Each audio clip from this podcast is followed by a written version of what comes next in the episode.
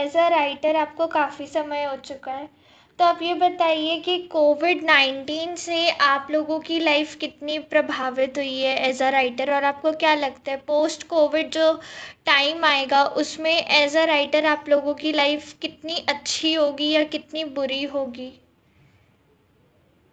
देखिए, ये जो कोविड आया है, इससे सिर्फ़ बॉलीवुड ही नहीं, बल्कि वर्ल्ड का सारा बिज़नेस ही सब ठप पड़ गया। है खत्म हम्म। होने के उसमें आ गया है बहुत प्रॉब्लम्स आ गई हैं लोग लोगों की जॉब्स चली गई हैं बिज़नेस सब बंद हो गए हैं। हम्म, हम्म। बहुत प्रॉब्लम चल रही है लोग लाखों करोड़ों के लॉसेस में चले गए हैं। बॉलीवुड में भी बहुत नुकसान हुआ है। फ़िल्में डेढ़ साल से नहीं बन पा रही हैं। बनी है तो रिलीज़ नहीं हो पा रही हैं ओटीटी प्लेटफॉर्म्स और ओटीटी प्लेटफॉर्म्स पर रिलीज़ हो रही हैं बजाय कि थिएटर में। हाँ थिएटर्स बंद हो गए थिएटर्स के जो मालिक हैं ओनर्स हैं वो सब लॉसेस में चले गए हैं और बहुत हम्म। परेशानी है और एक तरह से we are just like all बड़े बड़े यहाँ तक कि जो बड़े बड़े जो बॉलीवुड के जो क्या बोलते हैं जो ए ग्रेड आर्टिस्ट है हम्म। जो सुपरस्टार्स हैं वो भी स्ट्रगलिंग पीरियड में आ गए हैं हम्म। क्योंकि जब फ़िल्में नहीं बनेंगी रिलीज़ नहीं होंगी तो the flow of money will stop तो वो सब हुआ है बॉलीवुड में लेकिन still Bollywood is trying to survive और ऊपर से फिर ये गवर्नमेंट का भी एक इनिशिएटिव आया कि भाई यहाँ इधर नॉर्थ इंडिया के लिए नोएडा में एक बॉलीवुड बनाया जा रहा है। जिससे यूपी गवर्नमेंट और आदित्यनाथ जी का बड़ा रोल दिखाई पड़ रहा है। तो उससे भी सपोर्ट मिलेगा लेकिन मुझे लगता है कि अभी जब तक ये कोरोना टाइम्स चल रहा है तो ये थोड़ा नुकसान तो है ही। फ़िल्में बनी नहीं पा रही हैं शूटिंग नहीं हो पा रही है। और काम आगे बढ़ नहीं रहा है और जो लोग शूटिंग भी कर रहे हैं वो सिर्फ़ बहुत बड़े बड़े प्रोड्यूसर्स डायरेक्टर्स हैं जैसे आमिर खान प्रोडक्शन है अक्षय कुमार प्रोडक्शन है संजय दत्त प्रोडक्शन है आमिर खान प्रोडक्शन है और वो भी हम्म। सिर्फ़ इंडिया में नहीं कर रहे हैं वो फॉरेन कंट्रीज़ में शूट कर रहे हैं कोरोना की वजह से इंडिया में तो कोई कर ही नहीं रहा शूट हम्म। और इंडिया में अभी थोड़ा बहुत बस टीवी सीरियल्स का शूट चल रहा है वो भी कोरोना की वजह से बहुत स्लो चल रहा है तो मुझे उम्मीद है कि ये कोरोना जल्दी खत्म होगा और उसके बाद फिर बॉलीवुड भी रिवाइव होगा और वो फ़िल्में जो दो साल से डेढ़ साल से रुकी हुई है वो बनेंगी और रिलीज़ होंगी थिएटर्स में। क्योंकि इनका ओटीपी प्लेटफॉर्म्स के अलावा थिएटर्स में रिलीज़ होना बहुत ज़रूरी है। हम्म, क्योंकि थिएटर में ही सारी पब्लिक आती है। हम्म। वहाँ पब्लिक आती है और फिर वो थिएटर्स का भी जो अपना इन्वेस्टमेंट है उनकी जो पूरा एक बिज़नेस चल रहा है वो सब बंद हो गया है। वो उसका रिवाइव होना ज़रूरी है नहीं तो वो इंडस्ट्री खत्म हो जाएगी। हम्म। क्योंकि देखिए लाइफ में दुनिया में हर चीज़ एक दूसरे से जुड़ी होती है। कोई चीज़ इंडिविजुअल अकेले में नहीं है इंडिपेंडेंट नहीं है। वो हमें लगता है। अब जैसे आप सुहानी हैं आप भी इंडिपेंडेंट नहीं है पूछिए कैसे? पेरेंट्स पे डिपेंड है हम जानते हैं। और उससे पहले आप किस पे डिपेंडेंट है? अगर आपको खाना नहीं मिले तो आप क्या खाओगे? करेंसी जी जी बिल्कुल। समझ रहे हैं। खेत में अन्न नहीं उगाएगा तो वो खाना पीना नहीं मिलेगा आपको। जी। तो सोसाइटी एक दूसरे से कनेक्टेड है बहुत ही गहराई से। तो इसी तरह से बॉलीवुड भी सोसाइटी का पार्ट है और वो इस समय बहुत बुरी फ़ेज़ में है। बाकी प्रोफेशंस की तरह और दूसरा जो पोस्ट कोविड की आप बात कर रही है तो मुझे लगता है कि अभी देखो कुछ लोग ये भी कह रहे हैं कि बॉलीवुड खत्म हो जाएगा। लेकिन मुझे नहीं लगता कि बॉलीवुड इतनी जल्दी खत्म होगा हम्म। या होना चाहिए। देखिए डिजास्टर्स आते हैं लाइफ में। हम्म। बड़ी बड़ी महामारियाँ बड़ी बड़ी बीमारियाँ आती हैं। एक टाइम में कैंसर और एड्स जैसी बीमारियाँ थी उसको हमने काफ़ी कंट्रोल किया है। जी। तो मुझे उम्मीद है कि कोरोना भी जल्दी ही कंट्रोल होकर खत्म हो जाएगा और उसके बाद फिर Bollywood will rise like sun in the sky जी वो तो हमेशा से चमकता है। तो ये पूछना था कि आपकी ज़िंदगी में क्या असर पड़ा एज अ राइटर कितना आपका काम असर पड़ा या आपका काम निरंतर चलता रहा और फिर जब शूटिंग की बात आती है तभी आपको प्रॉब्लम आती है या कई बार शूटिंग का भी काम हो जाता है? देखिए लॉकडाउन में तो ये है कि एक तो शूटिंग बंद हो गई प्रोडक्शन बंद हो गया। जी। हम लोग में बंद हो गए। मैं मीरा रूट में बॉम्बे था वहाँ से छोड़ के दिल्ली आना पड़ा। जी। तो वो तो काम सब बंद हो गया वो तो लॉस हुआ। यानी फ़िल्म प्रोडक्शन बंद हो गया रिलीज़ बंद हो गया। जी जी। लेकिन क्योंकि मैं राइटर भी हूँ तो राइटिंग का काम जो है वो मेरा जो है कोविड पीरियड में मैंने जितना नॉर्मल करता था उससे मैंने ट्वेंटी फोर्टी टाइम्स ज़्यादा किया। क्योंकि लॉकडाउन में आप घर में बंद हैं अब घर में एक कमरे में बैठे आप क्या कर सकते हैं? राइटिंग तो कर ही सकते हैं। धुन बना सकते हैं। हम्म धुन बना सकते हैं कंपोजिशंस कर सकते हैं वो काम जो एक बंद कमरे में आप कर सकते हैं वो सभी आप कर सकते हैं। जी। बल्कि कुछ लोगों ने तो शूटिंग भी करने की कोशिश की और कामयाब भी रहे शॉर्ट फिल्म्स की। उन्होंने घरों में अपने बना लिए कैमरा लेके जी। अपने फैमिली मेंबर्स को लेके। हम्म, तो ये है कि कोरोना टाइम में बस ये हुआ कि मैंने एक तो 200 बॉलीवुड सॉन्ग्स लिख लिए हैं हम्म, हम्म, जो शायद मैं नॉर्मल टाइम में नहीं लिख पाता क्योंकि इतना टाइम नहीं मिलता। उसके बाद मैंने आर डी बर्मन पे एक बुक लिखी है और इस बुक की खासियत यह है कि इसका जो मैक्सिमम कंटेंट है जी वो आपको और किसी आर डी बर्मन की बुक में नहीं मिलेगा ओके और मैंने आर डी बर्मन का एक कंपैरिजन अमीर खुसरो के साथ भी किया है जो आज तक किसी ने नहीं किया ना कि a comparison between R.D. Burman's and Amir Khusro's music because both were musicians and writers. Sir अगर आप बताना चाहें कि अपने दर्शकों को कि कैसे कौन सी ऐसी चीज़ थी जिसने आपको ये प्रेरणा दी कि आपको लिखना चाहिए? और इसी तरफ़ आपको और आगे बढ़ते रहना चाहिए, कलात्मक रहना चाहिए, क्योंकि इतने मुश्किल दौर में हर कोई अपनी जॉब छोड़ के, अपना काम छोड़ के कोई नया काम पकड़ रहा है, बस अपनी आजीविका कमाने के लिए। तो कौन सी ऐसी चीज़ जिसने आपको अटल रखा कि नहीं, मुझे यही काम करना चाहिए। लगे रहना चाहिए अपने काम पे। वो कैसे? थोड़ा उस पर बताइए, क्योंकि आपकी तरह और भी बहुत सारे स्ट्रगलिंग राइटर्स हैं आर्टिस्ट हैं, जो स्ट्रगल कर रहे हैं। तो उनको ये सुन के शायद थोड़ी सी सहानुभूति मिले और हौसला मिले कि उन्हें डटे रहना चाहिए। क्योंकि आप भी जानते हैं कि फ़िल्म इंडस्ट्री में काम करना, टिके रहना बहुत मुश्किल है, बजाय कि किसी और इंडस्ट्री के। फाइनेंस हो या कुछ और। देखिए ऐसा है कि लाइफ में किसी भी चीज़ की सक्सेस के लिए कुछ इनिशियल चीज़ें बहुत इंपॉर्टेंट है जिसमें नंबर वन लिख लीजिए है इंटरेस्ट जब तक आपका किसी चीज़ के लिए किसी काम के लिए इंटरेस्ट नहीं होगा उसमें कभी सक्सेस नहीं मिलेगी। Right right? जी। सेकंड पैशन जुनून। जब तक आपका उस काम के लिए पैशन नहीं होगा, पागल नहीं होगे इसको करने के लिए, आपको सक्सेस नहीं मिलेगी। थर्ड इज़ डेडिकेशन समर्पण। कि आप लगे हुए हैं, पागलों की तरह, सब काम भूल गए हैं अपना। बस राइटिंग कर रहे हैं तो राइटिंग ही किए जा रहे हैं, गाने लिख रहे हैं तो गाने लिखे जा रहे हैं फ़िल्म डायरेक्शन कर रहे हैं तो किए जा रहे हैं। बाकी सब कुछ भूल बैठे हैं। रिश्ते, नाते, भाई, बहन, दोस्त, सब भूल गए हैं आप। ये कहने में बड़ा अजीब लगता है लेकिन ये एक फैक्ट है। मुझे याद है कि एक बार अमिताभ बच्चन साहब का इंटरव्यू आ रहा था वीक बी का।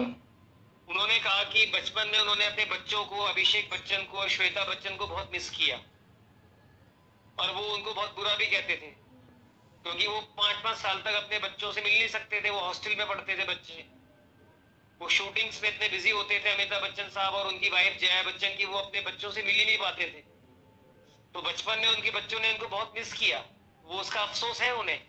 लेकिन फिर वो ये कहते हैं कि अगर मैं ऐसा नहीं करता तो फिर जो आज मैंने बॉलीवुड को दिया है जो आर्ट मैंने दिया है वो नहीं दे पाता। तो कुछ पाने के लिए कुछ खोना ज़रूरी होता है। जी। और फिर उसके बाद जब अभिषेक बच्चन से पूछा गया कि क्या आज भी आप अपने फादर को गलत कहेंगे कि उन्होंने बचपन में आपको टाइम नहीं दिया तो जानते हैं अभिषेक बच्चन ने क्या जवाब दिया?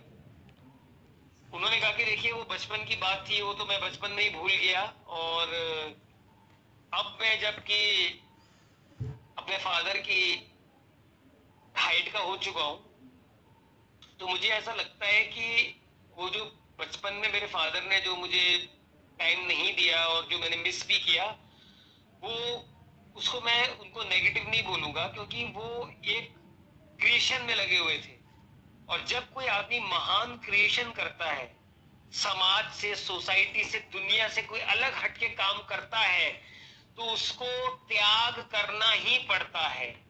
ये जो त्याग की भावना है ये एक फॉर्मूला है। ये तो आपने बहुत ही अच्छा काम किया किसी की मदद करके। हम में आशा है कि हमें वो बुक ज़रूर पढ़ने मिले। हाँ अगला सवाल? अगला सवाल ये है कि आप अपने कुछ अपकमिंग प्रोजेक्ट्स के बारे में बताइए। देखिए मेरे अपकमिंग प्रोजेक्ट्स जो है ना कई तरह के हैं। मैं शॉर्ट में थोड़ा थोड़ा बता देता हूँ। एक तो मैं अमीर खुसरो पे मेरी 25 बुक्स आ रही हैं। ओके। okay. और मैं अमीर खुसरो पे जो बुक्स लिख रहा हूँ वो एक नॉर्मल लेमैन की तरह नहीं लिख रहा। अच्छा। मेरी बुक्स कुछ टेक्निकल भी हैं। यानी सिर्फ़ प्लेजर के लिए या रीडिंग के लिए नहीं है। तो क्या आपको लगता है कि आपकी बुक्स पाठ्यक्रम में लगने के काबिल है? मतलब वो हाँ. लग सकती हैं इस टाइप की बनाई है आपने बुक्स हाँ व्हाई नॉट जैसे कि मेरी एक बुक आ रही है जो कि अमीर खुसरो की हिंदी पोइट्री के ऊपर है। अच्छा। यानी कि उनकी जो हिंदी शायरी है अमीर खुसरो की जी। वो उसके बारे में है और उसका नाम मैंने रखा है। अमीर खुसरो के हिंदवी यानी खड़ी बोली हिंदी कलाम के स्रोत पांडुलिपियाँ कलमी नुस्खे और उनके उदाहरण एवं टीका टिप्पणी। Sources manuscripts examples and commentary on the Hindavi Khadi Boli poetry of Amir Khusro. With original text from the authentic sources. mm-hmm. तो इस किताब में मैं क्या कर रहा हूँ कि अमीर खुसरो का जो हिंदी काव्य है कविता है गीत है वो आज तक कलेक्ट करके कंपाइल करके पब्लिश नहीं किए गए। तो पहली बार वर्ल्ड में मैं अमीर खुसरो की हिंदी पोइट्री को कलेक्ट कर रहा हूँ कंपाइल कर रहा हूँ। और इसके अलग अलग सोर्सेज हैं जिसमें से खुद अमीर खुसरो की किताबें हैं। एक तो नंबर वन सोर्स जो है। उसके बाद सेकेंडरी सोर्सेज है। बहुत सारी पर्शियन अरेबिक टर्किश किताबें जिनसे मैं खुसरो का हिंदवी कलाम ले रहा हूँ। जैसे कि पर्शियन में है मजालिस उल नफाइस। एक टर्किश किताब है मीर अली मीर अली शेर नवाई की। जी। जो कि हिरात के बादशाह जो थे, हिरात के बड़े बादशाह थे, उनके दरबारी शायर थे। और इसमें अमीर खुसरो का हिंदवी कलाम दिया गया है। उसके बाद मजबुआ अजाइब उल गराइब है, मताली ए मिहिर है मतबाउल अशार है, बयाज सिराजुद्दीन आजर है, चमनिस्ताना, चमनिस्तानी शोरा है लक्ष्मी नारायण शफीक की पंजाब में उर्दू महमूद शिरानी हसनतुल आरिफीन है हम्म। खैरुल मजालिस है ऐसी बहुत सारी किताबें हैं। अच्छा उसके बाद फिर मैं अमीर खुसरो पे मेरी ये ट्वेंटी फाइव बुक्स अलग अलग टॉपिक्स पे आ रही हैं उनके literature Hindi Persian Urdu literature music पर। जी। उसके बाद फिर मेरी एक कविताओं का कलेक्शन आ रहा है। अच्छा। जो मैंने पिछले पाँच दस साल में जो अपनी कविताएँ लिखी है। ये कविता मैं आपके साथ शेयर करता हूँ। ये कविता मैंने एक ख्याली लड़की के बारे में लिखी है। ख्याली लड़की समझती हैं? इमेजिनेटिव गर्ल हाँ ऐसा होता है कि हम्म। एक बहुत बड़े बॉलीवुड के सॉन्ग राइटर थे अन, अनजान साहब। जी। तो उनके बेटे हैं समीर जो बाद में बॉलीवुड सॉन्ग राइटर बने। हम्म। तो जब उन्होंने अपने फादर से कहा कि मैं बॉलीवुड में गाने लिखना चाहता हूँ तो उन्होंने दो सवाल पूछे कि क्या कभी तुमने ज़िंदगी में किसी लड़की से प्यार किया है? अच्छा। और अगर किया है तो क्या उस लड़की ने तुम्हारा दिल तोड़ा है प्यार में? अगर जो ये दो चीज़ें तुम्हारे साथ नहीं हुई तो तुम बॉलीवुड में अच्छे सॉन्ग राइटर नहीं बन सकते। जब तक वो फीलिंग्स तुम्हारे अंदर नहीं है एक कि लड़की ने तुमसे प्यार किया तुमने लड़की को जी जान से प्यार किया और उसके बाद फिर उस लड़की ने तुम्हें डिच कर दिया धोखा देके चली गई और किसी और से शादी कर ली उसने। फिर तुम्हारी ज़िंदगी में एक और लड़की आ गई फिर उसके साथ तुम्हारा रोमांस चल रहा है। जब तक इस तरह की कंडीशन तुम्हारी लाइफ में नहीं होंगी या किसी आदमी की लाइफ में नहीं होंगी तो वो शायर नहीं बन सकता। ये अनजान साहब ने अपने बेटे समीर से कहा। तो समीर ने बोला कि फादर मेरे दो ब्रेकअप्स हो चुके हैं अब मेरा तीसरी लड़की के साथ अफेयर चल रहा है। तो वो मुस्कुराने लगे बोले अब तुम बॉलीवुड सॉन्ग राइटर बन सकते हो। तो क्या खूब बात कही है। नहीं ये फैक्ट बता रहा हूँ क्योंकि वो फीलिंग्स कैसे लाओगे आप? देखो जब आप प्यार में पड़े ही नहीं किसी लड़की के साथ तो वो फीलिंग्स जो आप बॉलीवुड पर्दे में हीरो हीरोइन को दिखा रहे हो कि भाई उनका लव चल रहा है उनका अफेयर चल रहा है उनका ब्रेकअप हुआ है वो कैसे लाओगे? आप ला ही नहीं सकते। अगर आप कोशिश करोगे बिना एक्सपीरियंस के तो वो ऐसा लगेगा कि ज़बरदस्ती आपने लिख दिया है कुछ। क्यों आपका क्या ख्याल है? नहीं हम इस बारे में बहुत छोटे हैं। हम कुछ भी नहीं कह सकते। अनजान साहब तो वो तो हमारे गुरु हैं। हाँ उन्होंने तो मेरे ख्याल से 300 बॉलीवुड फ़िल्मों में सॉन्ग राइटिंग की है। जी। लेकिन लेकिन तुम्हारी एक कॉमन सेंस है वो तो कुछ कहती होगी कि नहीं एक हराने की कॉमन सेंस होती है सिक्स सेंस तो अच्छा उसके बाद फिर क्या होता है फिर उन्होंने कहा कि कई बार क्या होता है कि जो सॉन्ग राइटर होता है ना जो शायर उसको एक ख्याली लड़की से इश्क करना पड़ता है। हम्म। तो उन्होंने बोला कि तुम्हारी एक गर्लफ्रेंड तुम्हारे अंदर भी होनी चाहिए तुम्हारे दिल के अंदर वो बैठी है हर समय तो वो तुम्हारे साथ ही रहती है। वो ही तुम्हारे साथ उठती है बैठती है खाती है पीती है सोती है अफेयर करती है तुम जहाँ जाते हो तुम्हारे साथ ही जाती है। हम्म। एक सेकंड के लिए तुम अकेला नहीं छोड़ती हम्म। तो वो ऐसी एक ख्याली लड़की को इमेजिन करके मैंने कविता लिखी है वो सुनी है। और ये ख्याली लड़की शायद वो लड़की हो सकती है जो मेरी ज़िंदगी में मेरी आइडल मेरी मतलब मेरी आइडल हो। आइडल समझती हैं आप? जी जी। आपकी रोल मॉडल आपकी हाँ, प्रेरणा स्त्रोत्र शायद मैं ऐसी लड़की से प्यार करना चाहता था या ऐसी लड़की से शादी करना चाहता था वो शायद ऐसी लड़की है। तो कविता सुनिए कि एक रेशमी ख्यालों की परछाई कुछ चुलबुले अंदाज से हंसती हुई मेरे कानों में रस घोलती हुई अनायास हिया निकली। मैं उसे सोचता इससे पहले ही मुझे सोचकर वो लिखने लगी हवाओं में। वो कुछ नहीं करती। बस यही तो गजब करती है। उसकी बातों में सुकून और खामोशी है। ज़िंदगी को वो बिंदास जिया करती है। मैं हर वक्त लम्हों में गुम रहता हूँ और वो खुद में लम्हों को गुम कर लेती है। उसकी बातों का जो दीवाना हो जाए वो मील का पत्थर जोहरी के यहाँ तराशा जाए। वो जो करती है, सुबह शाम वो मस्त रहती है। काम खुद उसकी तलाश में फिरा करता है। जब से एक नाजुक सी मुलाकात हुई है उससे, मेरे दीवानेपन के पंख बदल गए हैं, तब से। मैं भी कुछ पल मौज मस्ती में गुजारना चाहता हूँ उसके साथ। वो जो है, ख्यालों में है अभी। वो हकीकत बनकर कुछ धुंधली धुंधली सी अब नज़र आई है। उसकी बातों में मेरी सीरत का आईना है। उसे अभी अभी अपने कमरे की दीवार पर मैं टांग आया हूँ।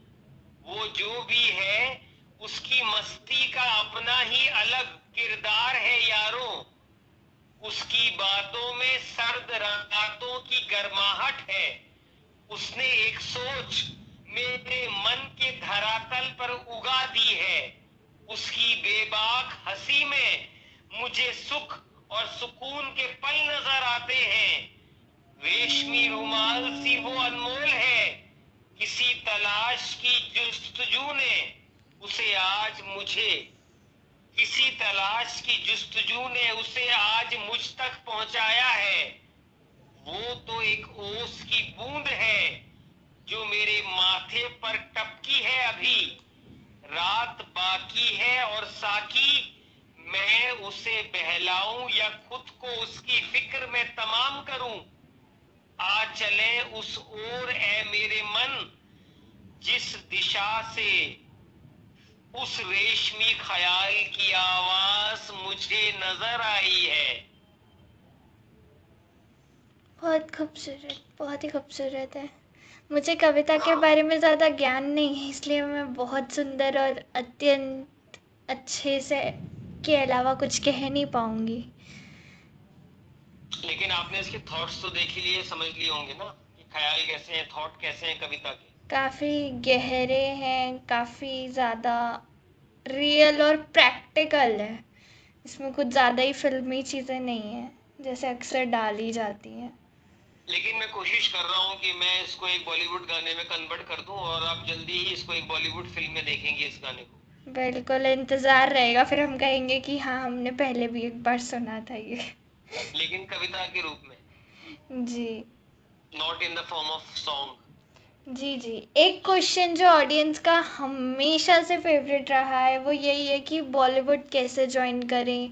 आप एक एक्टर भी हैं डायरेक्टर भी हैं राइटर भी हैं लिरिसिस्ट भी हैं तो आप अपना कुछ बताइए कि आप बॉलीवुड को कैसे ज्वाइन करें? पर आपका क्या टिका टिप्पणी या आप क्या सजेशन देना चाहेंगे? How to get work in Bollywood देखिए बॉलीवुड में काम लेना बहुत ही मुश्किल है। इसकी वजह यह है कि बॉलीवुड में सबसे बड़ी प्रॉब्लम क्या है कि यहाँ बिना लिंक्स के आपको काम नहीं मिलता है। अगर आप एज अ इंडिपेंडेंट राइटर या डायरेक्टर या एक्टर जाएँगे इंडिविजुअली हम्म। तो ज़्यादातर production houses they don't entertain हो सकता है एक दो परसेंट एंटरटेन कर ले। तो इसके लिए क्या है कि कुछ चीज़ें आपको करनी पड़ेंगी अपनी लाइफ में।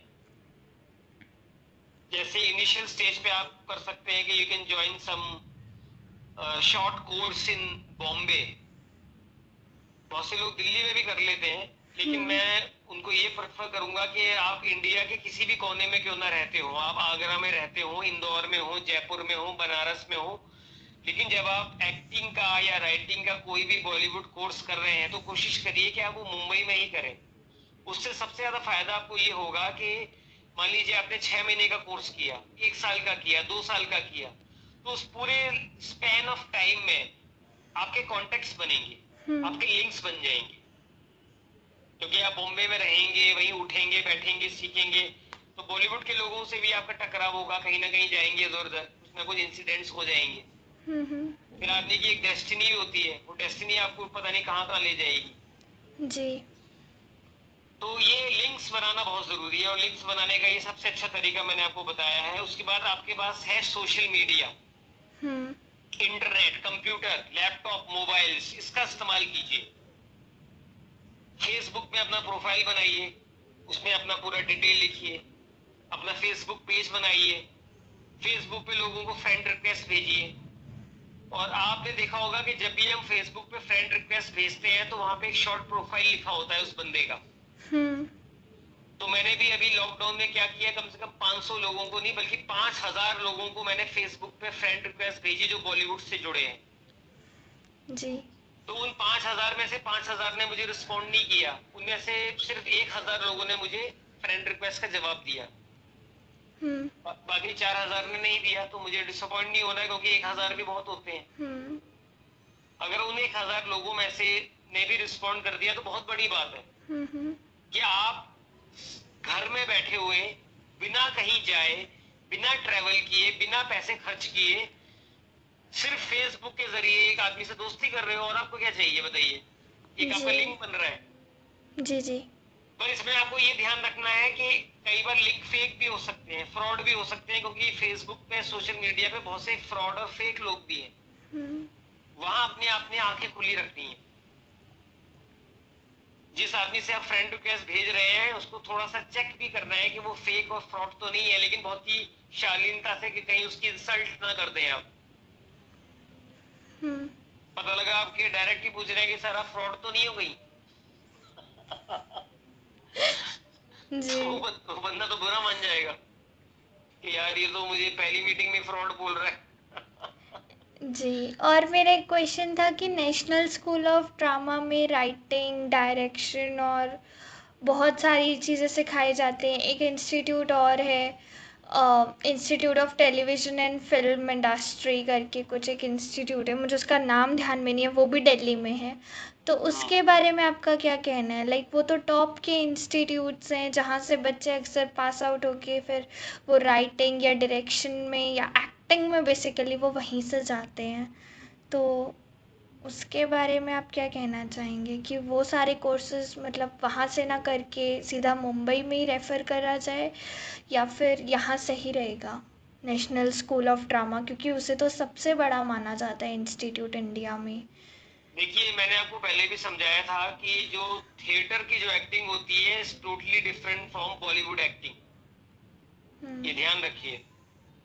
तो जो नेशनल स्कूल ऑफ़ ड्रामा में जो एक्टिंग सिखाई जाती है वो सिर्फ़ थिएटर की एक्टिंग सिखाई जाती है बॉलीवुड की नहीं सिखाई जाती। पहले तो ये कीप इन माइंड आप वो करके एनएसडी ज्वाइन करके भी बॉलीवुड में जा सकते हैं और बल्कि पास्ट में ऐसे बहुत से लोग गए हैं जिसमें आपके पीयूष मिश्रा हैं। हम्म।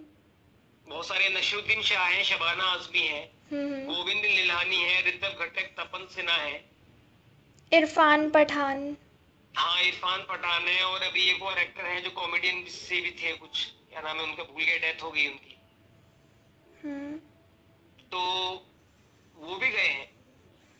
लेकिन मेरा ये मानना है कि ठीक है थिएटर का नॉलेज होना अच्छी बात है। क्योंकि कोई भी नॉलेज होना कोई गलत नहीं है। वो आपका प्लस पॉइंट ही है। हम्म। लेकिन अल्टीमेटली जब आप फ़िल्मों के लिए शूटिंग करेंगे तो वो जो थिएटर की शूटिंग है वो आपके काम ही नहीं आएगी। वो सब धीरे धीरे आप पाँच साल दस साल में भूल ही जाओगे। हम्म। क्योंकि दोनों का मीडियम फ़र्क है। एक में आपने स्टेज पे खड़े होकर लाउडली चिल्लाना है। अगर आपने धीरे आवाज़ बोली और ऑडियंस को नहीं सुनाई दी तो आपका तो प्ले ही खराब हो गया। Audience hmm. को तो पता ही नहीं लगेगा कि भैया क्या डायलॉग बोल गए। वो तो शोर मचा देंगे। कुटिंग शुरू होगी सड़े हुए अंडे टमाटर पड़ जाएँगे आपको। हम्म। और लेकिन बॉलीवुड की जब आप शूट कर रहे हैं तो वहाँ कोई ऐसी प्रॉब्लम ही नहीं है वहाँ तो आपको पास हाई टेक रिकॉर्डिंग इक्विपमेंट्स है।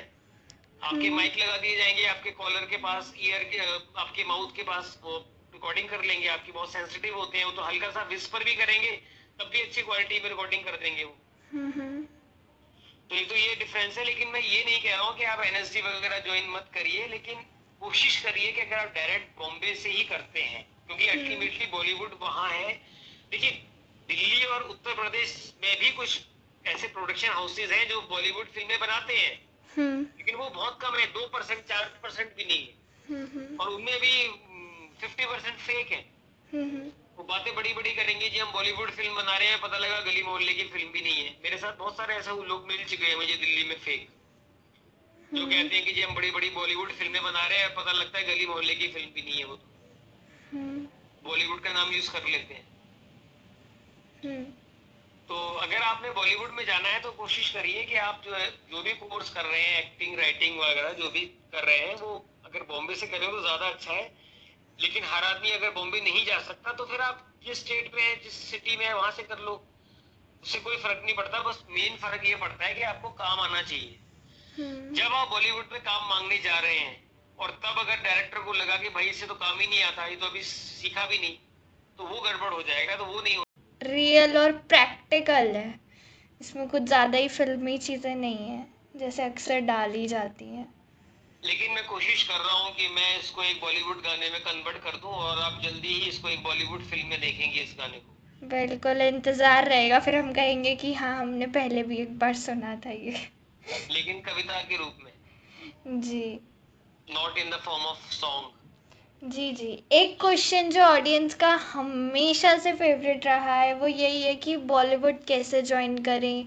आप एक एक्टर भी हैं डायरेक्टर भी हैं राइटर भी हैं लिरिसिस्ट भी हैं तो आप अपना कुछ बताइए कि आप बॉलीवुड को कैसे ज्वाइन करें, पर आपका क्या टिका टिप्पणी या आप क्या सजेशन देना चाहेंगे? How to get work in Bollywood देखिए बॉलीवुड में काम लेना बहुत ही मुश्किल है। इसकी वजह यह है कि बॉलीवुड में सबसे बड़ी प्रॉब्लम क्या है कि यहाँ बिना लिंक्स के आपको काम नहीं मिलता है।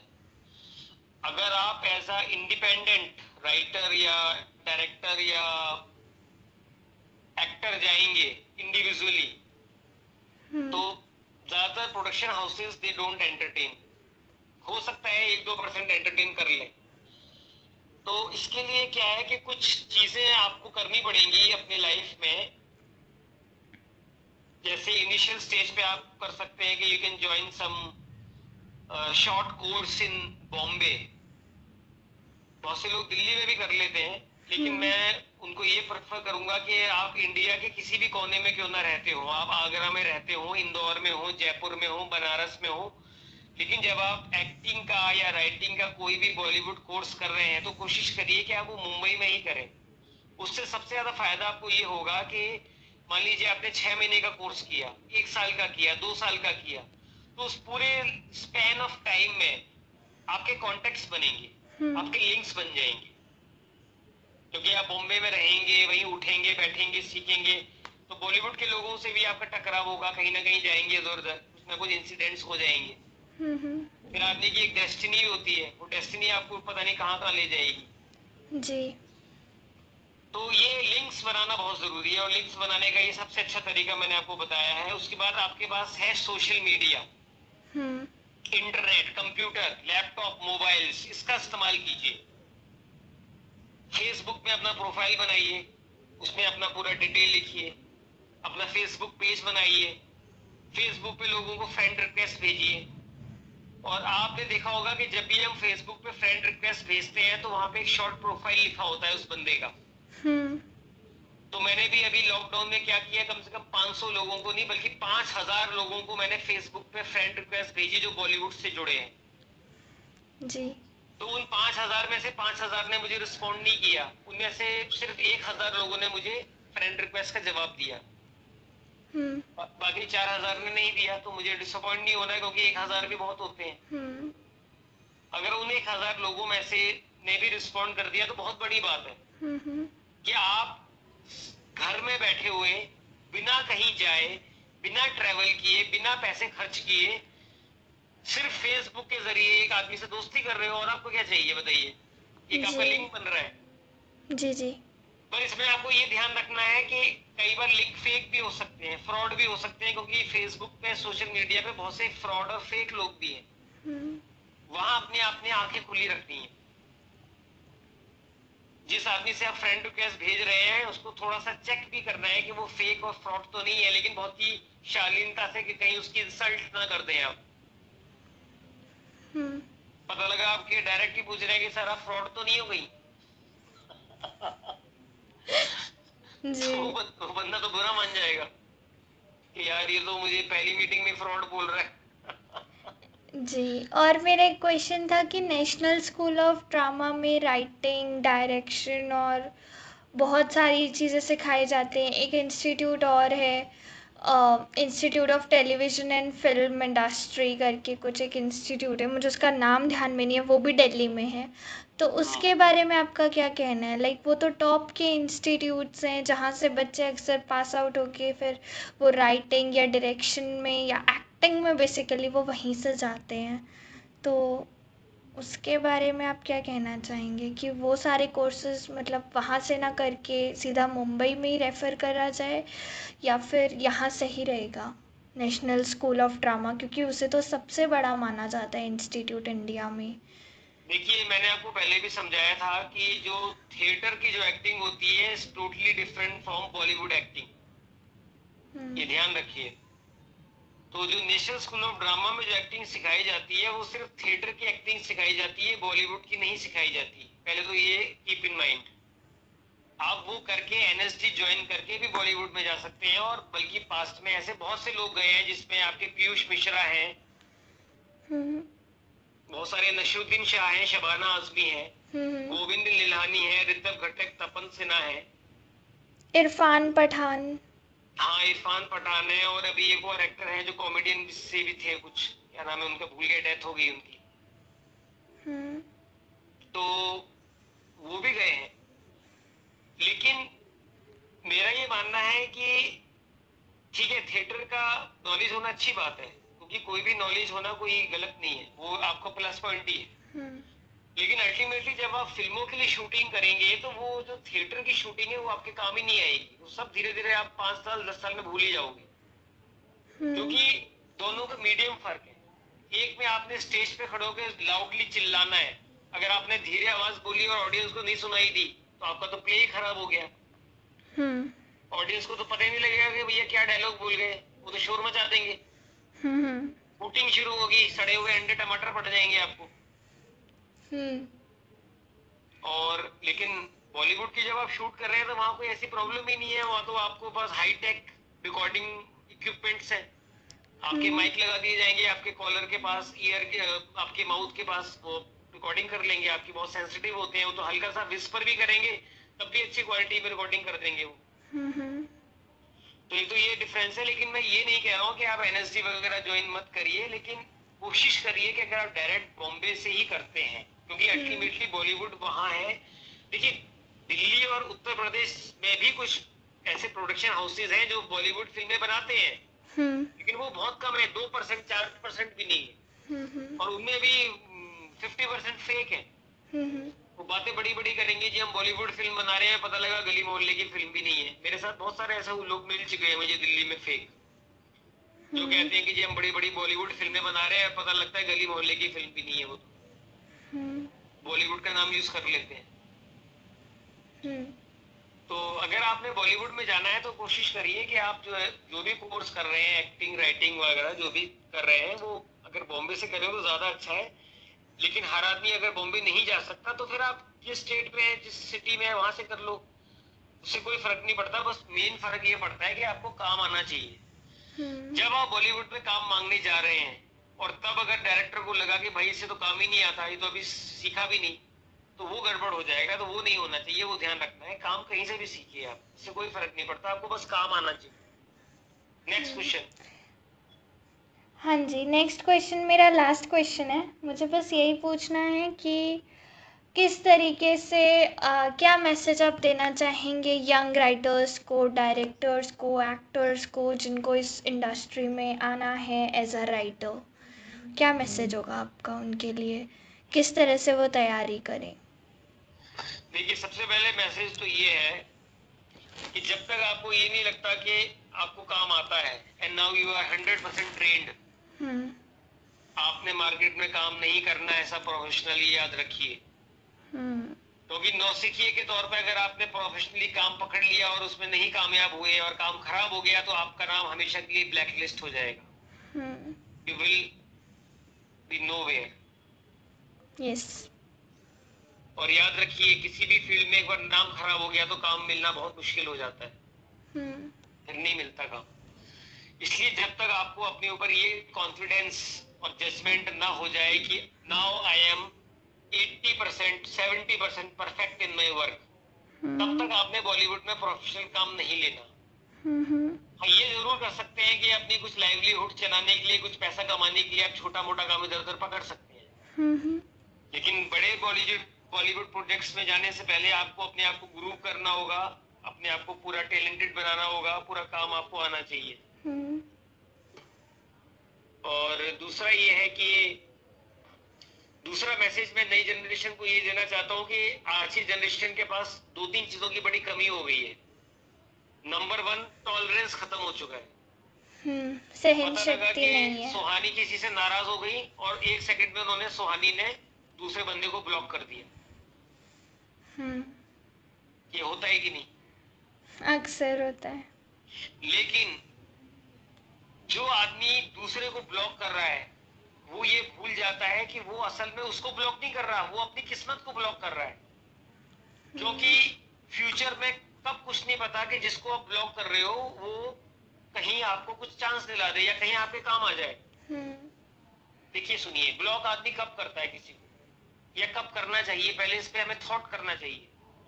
अगर कोई आदमी आपको नुकसान पहुँचा रहा है ठीक है? हम्म। या आपके साथ कुछ मतलब कुछ ऐसी टॉकिंग कर रहा है जो अच्छी नहीं है जो आपको लगता है कि it's not a good talk उस केस में ब्लॉक करना चाहिए। लेकिन आजकल के लड़के लड़कियाँ तो जरा सा ईगो इतनी हाई हो चुकी है इतने ईगोस्टिक है कि जरा से कोई बात हो गई फ़ौरन ब्लॉक कर दिया। हम्म। अब जैसे मैं आपको बताता हूँ मैं अभी बॉम्बे में था तो वहाँ एक प्रोडक्शन हाउस में मैं काम कर रहा था। जी। तो वहाँ एक लड़की थी वहाँ वो रात के ना कोई साढ़े नौ दस बजे किसी ने उसको मैसेज किया। हम्म। तो वो लड़की इतनी ज़्यादा नाराज़ हो गई, उसने कहा कि इस बंदे की हिम्मत कैसी हुई कि मुझे ऑड आवर में मैसेज कर रहा है? उसने गुस्से में ब्लॉक कर दिया। तो मैंने उस लड़की को समझाया कि देखो तो हो सकता है उस बंदे की कोई मजबूरी रही हो। ठीक है? और मैंने कहा, दूसरी बात यह है कि आप अगर बॉलीवुड में काम कर रही हैं तो आपको ये पता होना चाहिए कि यहाँ पे कोई ऑड आवर्स नहीं होते। यहाँ तो उल्टा रात को लोग काम करते हैं। जी ट्वेंटी फोर सेवन चलता है।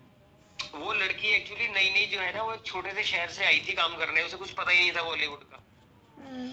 और ईगो तो ऐसा था कि उसकी नाक पर रखा हुआ था। जी। जरा सा कोई उसे कुछ कह देना वो तो ऐसा चिल्लाती थी कि पूछो मत। तो मैंने उस लड़की को समझाया कि मैडम देखो अगर आपने यहाँ काम करना है और सक्सेस होनी है तो ये एटीट्यूड चेंज करना पड़ेगा ये नहीं चलेगा नाच नखरे आपके। ये आपके नखरे यहाँ उठाने वाला कोई नहीं है। और मैंने कहा कि जिस बंदे को आपने ब्लॉक कर दिया क्या पता वही आपको बॉलीवुड में पहला ब्रेक दे देता। और आपने खामगा एक अपना कॉन्टेक्ट और लिंक खत्म कर दिया। तो मैं नई जनरेशन को ये कहूँगा कि और दूसरा देखिए ब्लॉक करना खुद अपने आप में एक बहुत ही बदतमीजी भरा काम माना जाता है। It's not a good work आप ब्लॉक करके दूसरे आदमी को इंसल्ट भी कर रहे हैं। और एक चीज़ याद रखिए कि जब आप किसी को इंसल्ट कर रहे हैं तो आपकी भी इंसल्ट हो सकती है। आपको भी कोई ब्लॉक कर सकता है। तो इसलिए बहुत सेंसेस में ब्लॉक करना is not a good thing जब तक कि कोई बहुत ही सीरियस कंडीशन ना हो जाए आपको अपनी जान का खतरा ना लगे तब तक मुझे नहीं लगता ब्लॉक करना चाहिए किसी को। देखिए छोटे मोटे मन मुटाव छोटे मोटी बातें छोटी मोटे नाराज़गी होती रहती है। क्यों सुहानी क्या ख्याल है आपका? जी बिल्कुल। लेकिन हमारी यंग जनरेशन यंग जनरेशन के साथ प्रॉब्लम क्या है कि ये इतनी ज़्यादा हम लोग ईगोस्टिक हो चुके हैं इतने ज़्यादा शॉर्ट टेम्पर्ड हो गए हैं, इतने ज़्यादा हम लोग इनटॉलरेंस आ गई है हमारे अंदर कि हम वो एक झटके में ब्लॉक मार देते हैं। मैं इसमें एक बात ऐड करना चाहूँगी कि ये इसलिए है क्योंकि आजकल हम लोग जो है, वो फ़ोन के साथ ज़्यादा रहते हैं। इंसानों के कांटेक्ट में तो ज़ीरो ही हो गया जो कोई इंसान से रेगुलर बात कर रहा है, उसमें थोड़ी सी टॉलरेंस पावर बची है। अदरवाइज़ ये ख़त्म हो चुका है। लाइक फैमिली में भी झगड़े हो रहे हैं। It's very common in today's world अरे मैं तो ताजुब होगा कि मैंने तो ऐसा भी देखा है कि एक कज़न एक कज़न सिस्टर ने अपने कज़न ब्रदर को ब्लॉक कर दिया। हद हो गई। कैन यू बिलीव एक कज़न सिस्टर जैसे आप हो और आपने अपने चाचा के लड़के को ब्लॉक कर दिया जो आपका ब्रदर लगता है। इतना आपस में गुस्सा चढ़ गया बताओ। अरे क्या हो रहा है? What where this generation going on तो मैं आपके ये जो सवाल आपने बड़ा अच्छा सवाल पूछा है और मैं आपके इस इंटरव्यू के ज़रिए सिर्फ़ यंग जनरेशन को ही नहीं, बल्कि एवरी ह्यूमन बींग को ये मैं मैसेज देना चाहता हूँ कि please be cool don't be show show don't be so intolerant इतनी इनटॉलरेट इतनी शॉर्ट टेम्पर्ड मत बनो, इतनी इगोस्टिक मत बनो. हम सबने इसी मिट्टी में जाना है. अभी कोरोना में देखो तो कुछ पता नहीं है, लोग मर रहे हैं, गाजर, मूली की तरह कट कट के. ये भी नहीं पता कल का सूरज देखेंगे कि नहीं तो इतना घमंड करके कहा जाओगे। जब तक जब तक कोई डिजास्टर ना हो जाए डिजास्टर समझती हैं आप? जी जब तक कोई प्रलय ना आ जाए कोई ऐसी मुसीबत ना आ जाए तब तक तब तक आप किसी को ब्लॉक ना करें। और याद रखिए जो आदमी दूसरे को ब्लॉक करके बड़ा प्रसन्न हो रहा है ना कि यार देखो साले को मैंने ब्लॉक मार दिया वो दुनिया का सबसे बड़ा बेवकूफ़ इंसान है मेरी नज़र में क्योंकि वो असल में उसको ब्लॉक नहीं कर रहा। उसने खुद अपनी ज़िंदगी ब्लॉक कर दी है। और उसका एटीट्यूड धीरे धीरे ऐसा होता जाएगा कि वो हर किसी को ही ब्लॉक करता रहेगा। और हो सकता है कि एक दिन वो अपने पापा मम्मी को भी ब्लॉक कर दे। जी एक्चुअली ये बात को मैं खुद से भी रिलेट कर सकती हूँ क्योंकि मेरी भी कई बार बहुत झगड़े होते हैं मैं भी ब्लॉक करती हूँ इसमें। अगर ये बात आ रही है तो इसमें मुझे कोई बुरा नहीं मानना चाहिए कि मैं इसको अपना रही हूँ सामने से तो। लेकिन सुहानी मैं आपको बोलूँगा कि अगर आपने ऐसा किया है तो उसको दोबारा थिंकिंग दो इसको। और आपसे रिक्वेस्ट है कि आप ऐसे किसी को मत ब्लॉक करो जब तक डिजास्टर ना हो जाए, जब तक आपको ये ना लगे कि आदमी मेरे लिए जान का खतरा बन गया है, या मेरा कोई बहुत नुकसान करने वाला है। क्योंकि देखो, आप अगर सोनी ऐसे लोगों को छोटी छोटी बातों पे ब्लॉक करते जाओगे ना तो वो आपकी हैबिट बन जाएगी, याद रखना। और फिर ये ब्लॉकेज सिर्फ़ मोबाइल में नहीं रहेगा, ये आपकी ज़िंदगी में आ जाएगा रिलेशन में आ जाएगा। आपके चलते हुए सड़कों में लोगों को ब्लॉक कर दोगे। याद रखना, ये डिज़ीज़ है ये। आपको पता है अमेरिका के एक बहुत बड़े साइंटिस्ट ने भी बोला है बिल गेट्स ने जिन्होंने शुरू किया है कंप्यूटर ने कि ये जो ब्लॉक करने के जो ट्रेंड जो नई जनरेशन में शुरू हो गया है ऐसे डिज़ीज़ ये एक दिमाग की बीमारी है उसको ठीक करो सुहानी। हो सकता है मेरी बात आपको बुरी लग रही हो। नहीं नहीं बिल्कुल आप एकदम सही एडवाइस दे रहे हैं। यंग जनरेशन को मुझे हम सबको ज़रूरत है आजकल इस टाइम पर। कोविड के टाइम पे ये बढ़ गया है। मुझे उम्मीद है कि आज के बाद से सुहानी और जितने लोग हमें सुन रहे हैं वो अब ऐसे ही लोगों को ब्लॉक नहीं करेंगे और ट्राई टू अंडरस्टैंड देखो जिसको आप देखो आप पहले जिस वजह से ब्लॉक कर रहे हो पहले उसको समझने की कोशिश करो। और गलती देखो किससे नहीं होती? क्या आपसे गलती नहीं होती सुहानी? हर एक से होती है। माथा गर्म हो जाता है तो बस हाँ, खत्म। तो आप कोशिश करो कि जब आपको ब्लॉक करने की टेंडेंसी आ रही है तो आप पहले सोचोगे यार चलो यार इस गंदे से गलती हो गई और अगर आपको वो सॉरी बोल रहा है तो फ़ौरन उसको माफ़ कर दो। क्योंकि दूसरे को फॉरगिव करना is a very good thing ये महान लोगों का आदत है। स्वामी विवेकानंद का नाम सुना है? जी। रामकृष्ण परमहंस का नाम सुना है? जी। ये वो लोग थे जो कहते थे even lord Buddha and Mahatma Gandhi used to say कि फॉरगिव लोगों की भूलों को माफ़ करना। गलतियों को माफ़ करना इंसान का बहुत बड़ा बड़प्पन माना जाता है। और जो लोग दूसरों की गलतियों को माफ़ कर देता है, वो ईश्वर और परमात्मा के बहुत नज़दीक चला जाता है, क्योंकि खुद गीता में भगवान कृष्ण ने ये कहा है कि मैं अपने बंदों की गुनाहों और उनके बुरे कार्यों को अगर वो माफ़ी मांग लेता है तो मैं इसको माफ़ कर देता हूँ, मैं क्षमाशील हूँ। ये लिखा है कि नहीं गीता में? जी, बिल्कुल लिखा है।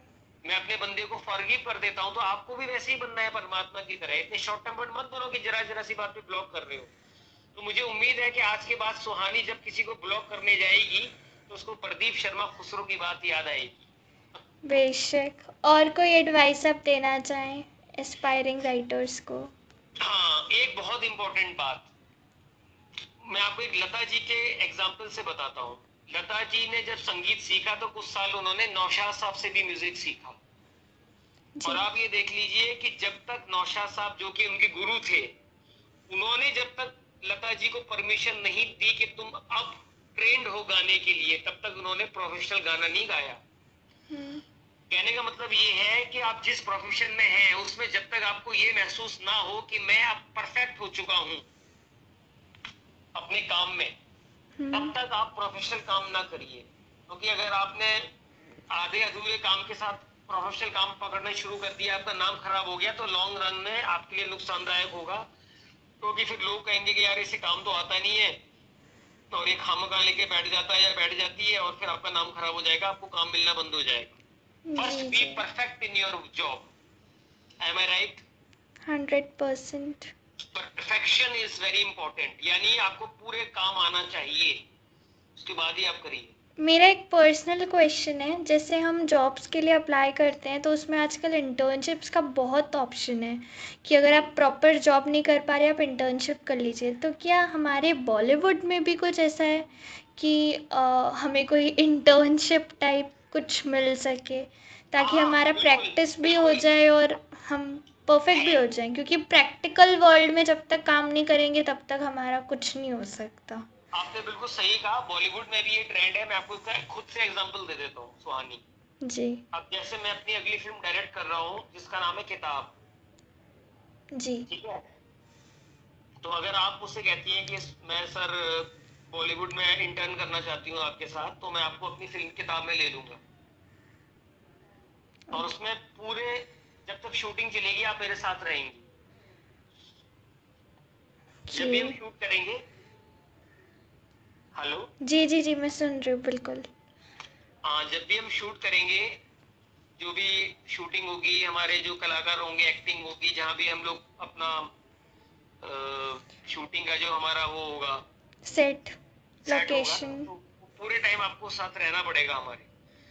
फिर एक एक चीज़ आप देखेंगी। आप कैमरामैन के साथ भी रहेंगी हमारा जो डायरेक्टर के साथ रहेंगी जो एक्टर्स हैं उनके साथ भी रहेंगी देखेंगी हम लोग कैसे शूट कर रहे हैं किस एंगल से कैमरा ले रहे हैं क्या कर रहे हैं। तो वो आपका इंटर्न होगा। और उसके अंदर आपको सर्टिफिकेट भी हम लोग दे सकते हैं और साथ में फ़िल्म में भी आपका नाम आएगा कि आपने इंटर्न काम किया है हमारी फ़िल्म में। तो जब फ़िल्म की नंबरिंग जाएगी ना जी जी। तो उसके अंदर भी आपका नाम आएगा। ये आपने बहुत ही अच्छी बात बताई क्योंकि मैं काफ़ी वक्त से सोच रही थी और मुझे लगता है और भी लोग ये ज़रूर सोच रहे होंगे कि इंटर्नशिप टाइप कुछ बॉलीवुड या टीवी इंडस्ट्री में एग्जिस्ट करता है। अगर करता है तो हमें उसके बारे में इंफॉर्मेशन चाहिए अगर नहीं करता तो उसे लाया जाना चाहिए क्योंकि इससे बहुत हेल्प मिल जाएगी एक आर्टिस्ट को। हम्म। तो हाँ तो ये इंटर्न वाला होता है। बल्कि ऐसे हज़ारों लड़के लड़कियाँ हैं जो बॉलीवुड में जाके इंटर्न करते हैं। And they be they become the part of big Bollywood films as a intern चाहे वो डायरेक्टर हो कुछ भी हो। तो इसके लिए किस तरह से अप्लाई करना चाहिए? देखो इसमें भी वही लिंक्स वाली बात है। अब जैसे आपका मेरे से लिंक बन गया तो आप मुझसे कर सकती हैं कि सर मैं आपकी फ़िल्म में आना चाहती हूँ एज ए इंटर्न तो मैं आपको ले लूँगा। यहाँ भी लिंक वाली बात चलेगी यहाँ भी लिंक बनाने ही पड़ेंगे आपको।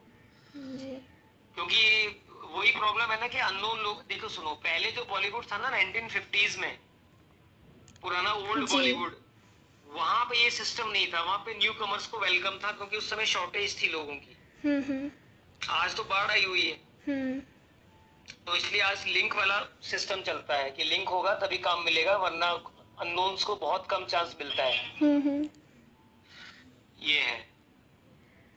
Thank you sir thank you so much आपका टाइम देने के लिए. थैंक यू सो मच तो इसका एंड जो है वो मेरा जो गाना है ना उसका एक सेकंड पार्ट है उससे करते हैं। ठीक है बिल्कुल.